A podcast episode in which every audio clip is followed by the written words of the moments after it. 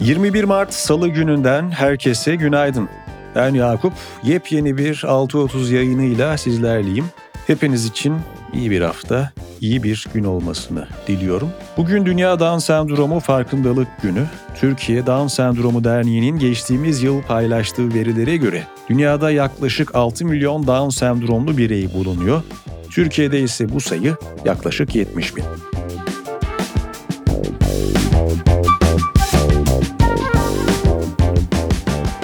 Bugünün bülteni mükellefle birlikte ulaşıyor. Şirket kurma konusundaki deneyimi ve uzman kadrosuyla girişimcilerin en büyük destekçisi olan mükellef, kurumsal paketiyle anonim ve limited şirket kurmak isteyenlerin hayatını kolaylaştırıyor. Ayrıntılar bültende. Piyasalar ve ekonomi. Türkiye Fırıncılar Federasyonu, Ramazan pidesinin ülke genelinde 300 gram olacağını ve 10 liradan satılacağını açıkladı. İstanbul ve Ankara Büyükşehir Belediyeleri, halk ekmek büfelerinde 300 gramlık Ramazan pidesinin fiyatının 5 lira olacağını duyurdu. Doğal Afet Sigortaları Kurumu, Kahramanmaraş merkezli depremlerin ardından kuruma 392.045 ihbar ulaştığını ve toplamda 4 milyar 520 milyon lira hasar ödemesi gerçekleştirildiğini bildirdi. Türkiye İstatistik Kurumu verilerine göre yurt dışı üretici fiyat endeksi Şubat ayında bir önceki aya göre %0,42, bir önceki yılın Aralık ayına göre %4,44, bir önceki yılın aynı ayına göre %48,13 ve 12 aylık ortalamalara göre %85,79 oranında arttı. Gram altın fiyatı 1228 liraya yükselerek rekor seviyeye ulaştı. Altının ons fiyatı ise geçtiğimiz yılın Mart ayından bu yana ilk kez 2000 doları gördü. Petrol fiyatları ise bankacılık krizinin ardından sorunlar yaşayan Credit Suisse için açıklanan anlaşmaya rağmen baskı altında kalmayı sürdürdü. ABD ham petrolü 2021 Aralık'tan beri ilk kez 65 doların altına geriledi. Altı büyük ekonominin merkez bankaları finans piyasalarına güven vermek amacıyla koordine bir şekilde ABD doları akışını artırma kararı aldı. ABD, Avrupa, İngiltere, İsviçre, Japonya ve Kanada merkez bankalarının devreye sokacağı sistemle açık piyasa yerine doğrudan merkez bankalarına başvurarak Fed'in swap hattı üzerinden borçlanılabilecek. Almanya'da üretici fiyat endeksi Şubat ayında bir önceki aya göre %0,3 gerilerken yıllık bazda %15,8 arttı. Piyasalarda beklenti Üfe'nin Şubat döneminde aylık %0,5 düşmesi ve yıllık %14,5 artması yönündeydi. Üfe'deki yıllık artışın ard arda 5. ayda da yavaşlaması dikkat çekti. Teknoloji ve iş dünyası Demirören AVM ödenmemiş banka borçları nedeniyle Denizbank'a devredildi. Birleşik Arap Emirlikleri merkezli Emirates İstiraki Denizbank, Demirören Holding'in borçları karşılığı 19 bin metrekarelik alanı olan Taksim'deki Demirören AVM'yi devraldı. Yerli mobil oyun şirketi Passion Punch, Kolendi liderliğindeki yatırım turunda 39 milyon dolar değerleme üzerinden 4 milyon dolar tohum yatırım aldı. Oyunları 3 yılda 200 milyonun üzerinde mobil oyuncuya ulaşan şirket, Unity Gaming Report 2022'ye de girmişti. Rusya'da bir mahkeme Volkswagen'in ülkedeki tüm mal varlıklarını dondurdu.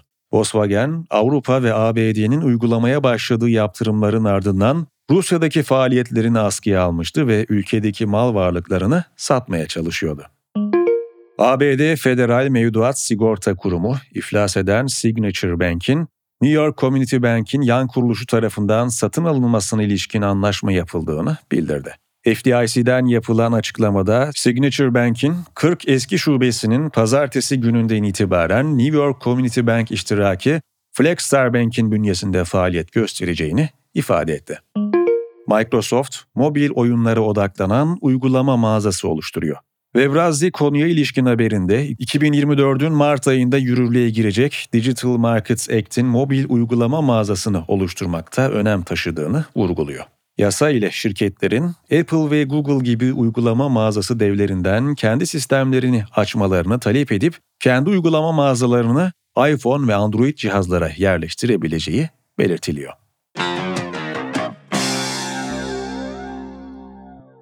Türkiye'nin ve dünyanın siyasi gündemini yakından takip etmek, gündeme ve politikalara dair analizleri okumak için Aposto'nun politika yayını Spektrum'a abone olabilirsiniz.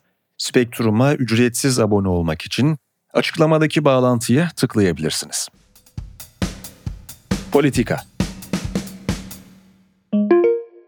CHP lideri Kemal Kılıçdaroğlu, HDP eş genel başkanları Pervin Buldan ve Mithat Sancar'la TBMM'de bir araya geldi. Kılıçdaroğlu görüşmenin ardından Kürt sorunu dahil bütün sorunların çözüm adresinin TBMM olduğunu söylerken Mithat Sancar da görüşmeyi yapıcı olarak nitelendirdi ve konuşulanları parti kurullarına sunup gelecek günlerde detaylı açıklama yapacaklarını söyledi.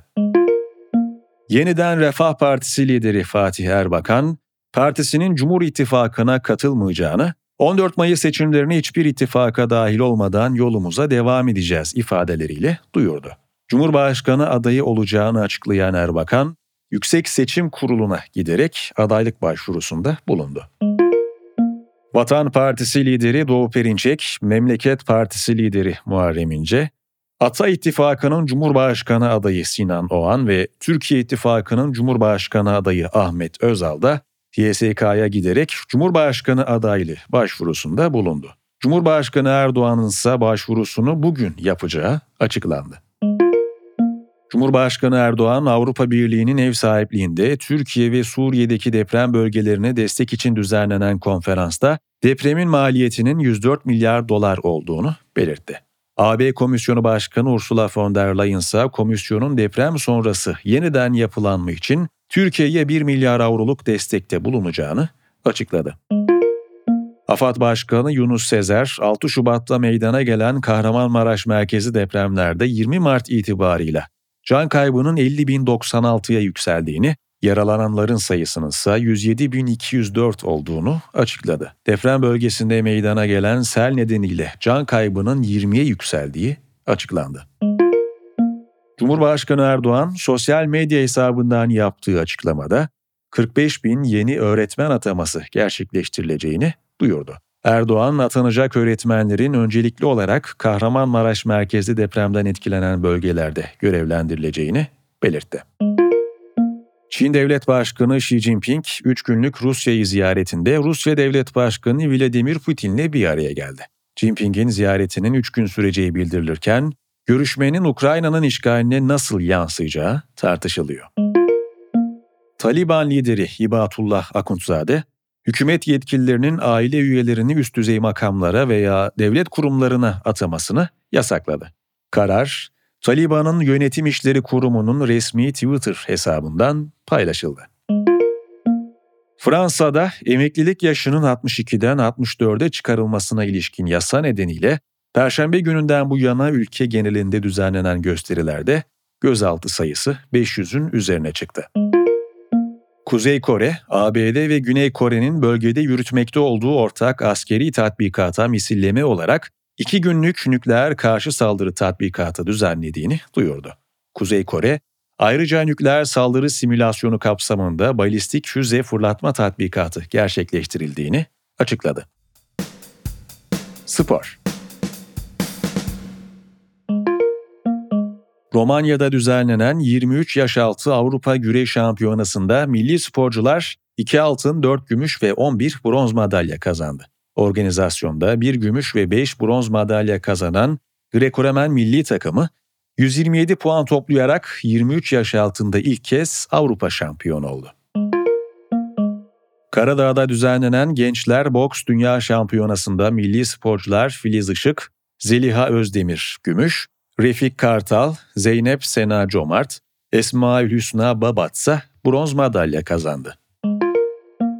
Günün hikayesi İrem Denli'den geliyor. Yazının başlığı Yapay zekanın dayanılmaz cazibesi. Son iki yılda bir patlamanın yaşandı yapay zekaya, teknoloji devleri tarafından yapılan yatırımlara düşündüğümüzde, bu teknolojinin hayatta kendine kalıcı bir yer edindiği tartışmaya kapalı bir gerçek. Tartışmaya kapalı olan bir diğer şey ise bu yatırım trendinin ardında 2015 yılında kurulan ABD merkezli yapay zeka şirketi OpenAI'ın olduğu gerçeği.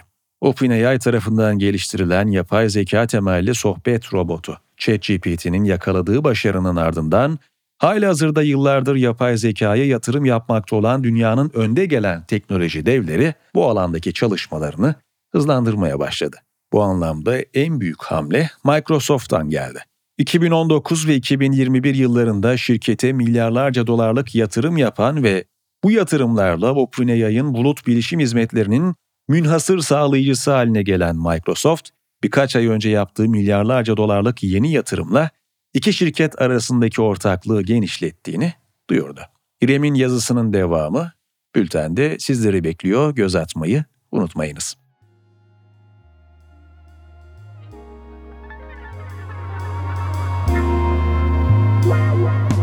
Bugünlükte bana ayrılan sürenin sonuna geldik.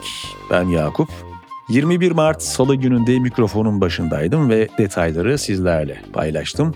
Bugünün bülteni mükellefle birlikte ulaştı. Bir sonraki yayında görüşünceye dek kendinize iyi bakın, hoşçakalın.